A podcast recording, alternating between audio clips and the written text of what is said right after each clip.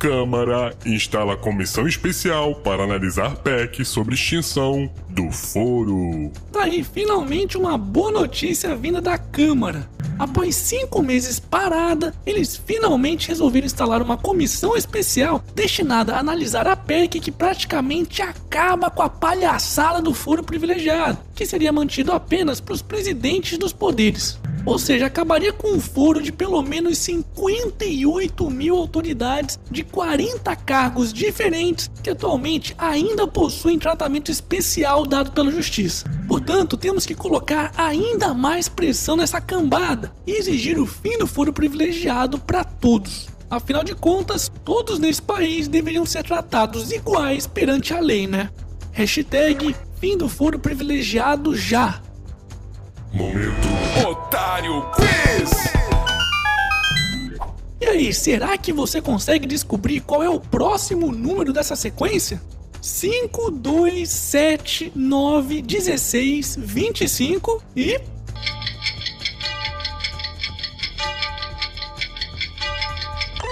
Pode pausar e pensar um pouquinho, pois lá no final do vídeo eu vou dar a resposta. Depois de quatro anos no vermelho, Correios tem lucro de 667 milhões em 2017. Pois é, os Correios estão anunciando um lucro de 667 milhões de reais em 2017. Oh, que legal!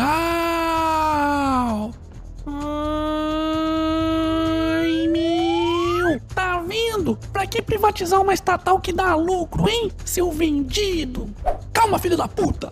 Pois o curioso é que até novembro do ano passado, os Correios estavam com um prejuízo de 2 bilhões de reais. E aí, será que em apenas um mês eles conseguiram reverter todo esse prejuízo? Hum. Bom, mas enfim, mesmo admitindo que esses valores realmente estejam corretos e não manipulados, isso é mais um motivo para privatizar logo essa porra. Pois se uma estatal incompetente, ineficiente e cheia de problemas como essa pode dar lucro, imagina uma empresa privada com as mesmas obrigações e isenções fiscais que os Correios possuem. Pois é, só através da privatização e da abertura do mercado que teremos mais concorrência e serviços de qualidade além de reduzirmos drasticamente a corrupção e, claro, os cabides de emprego, especialmente aqueles de indicação política. Hashtag privatização dos Correios já. Dólar sobe e atinge R$ 3,60 pela primeira vez em quase dois anos. Caralho! Acredite se quiser, o dólar comercial voltou a ser negociado acima dos R$ 3,60 nessa quarta-feira. Só para vocês terem uma ideia, isso não acontecia há quase dois anos. Aliás, em algumas casas de câmbio já estão vendendo o dólar a quase 4 fucking reais. Pra tristeza do nosso amiguinho Mickey, que já faz um tempão que não aparece por aqui e está vendo seu sonho de ir pra Disney cada vez mais distante. Hashtag chora não, Mickey. Momento Jabá! E aí, já comprou o seu otarinho? Então faça que nem o Diego, que levou o otarinho para passear na frente do Congresso Nacional em Brasília. O quê? Ainda não comprou o seu? Tá esperando o quê então, pô? Corre lá na lojinha. Eu vou deixar o link aqui na descrição do vídeo. Lembrando que quem é assinante do site do canal do Otário tem desconto automático na lojinha, hein? E depois não se esquece de me mandar a foto, hein? Salário mínimo em abril deveria ser de R$ 3.696,95, diz Diese. Oh, que legal! Pois é, de acordo com o Diese, o salário mínimo necessário para sustentar uma família de quatro pessoas em abril deveria ter sido de R$ 3.696,95, ou seja, quase quatro vezes o salário mínimo atual. É, e ainda tem otário por aí que acha que salário mínimo serve de parâmetro para alguma coisa. Meu!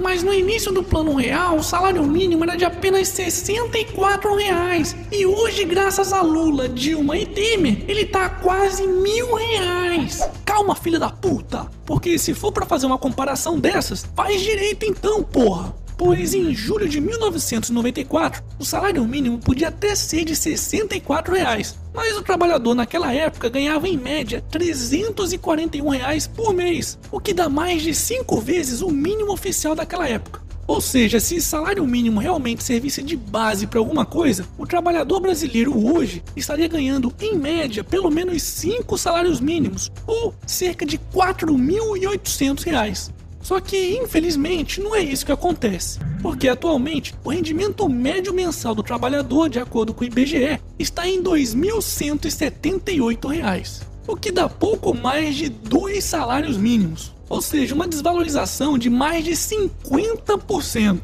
E aí, entendeu agora por que, que salário mínimo não serve pra porra nenhuma?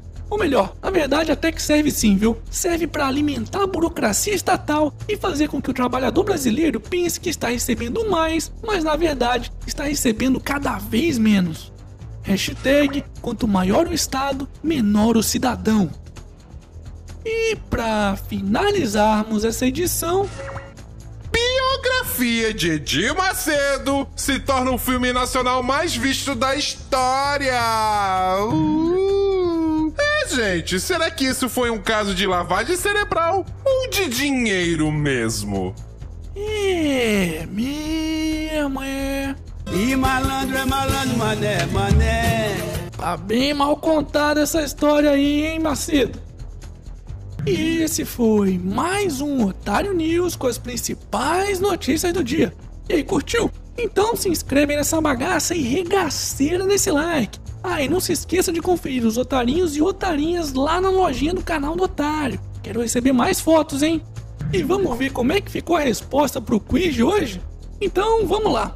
A resposta correta é 41. Pois se observarmos com atenção, cada número dessa sequência é simplesmente a soma dos dois números anteriores. E aí, acertou? Parabéns! Não acertou? Não fica triste não, porque eu tenho certeza que uma hora você vai acertar. E amanhã, quem sabe, tem mais.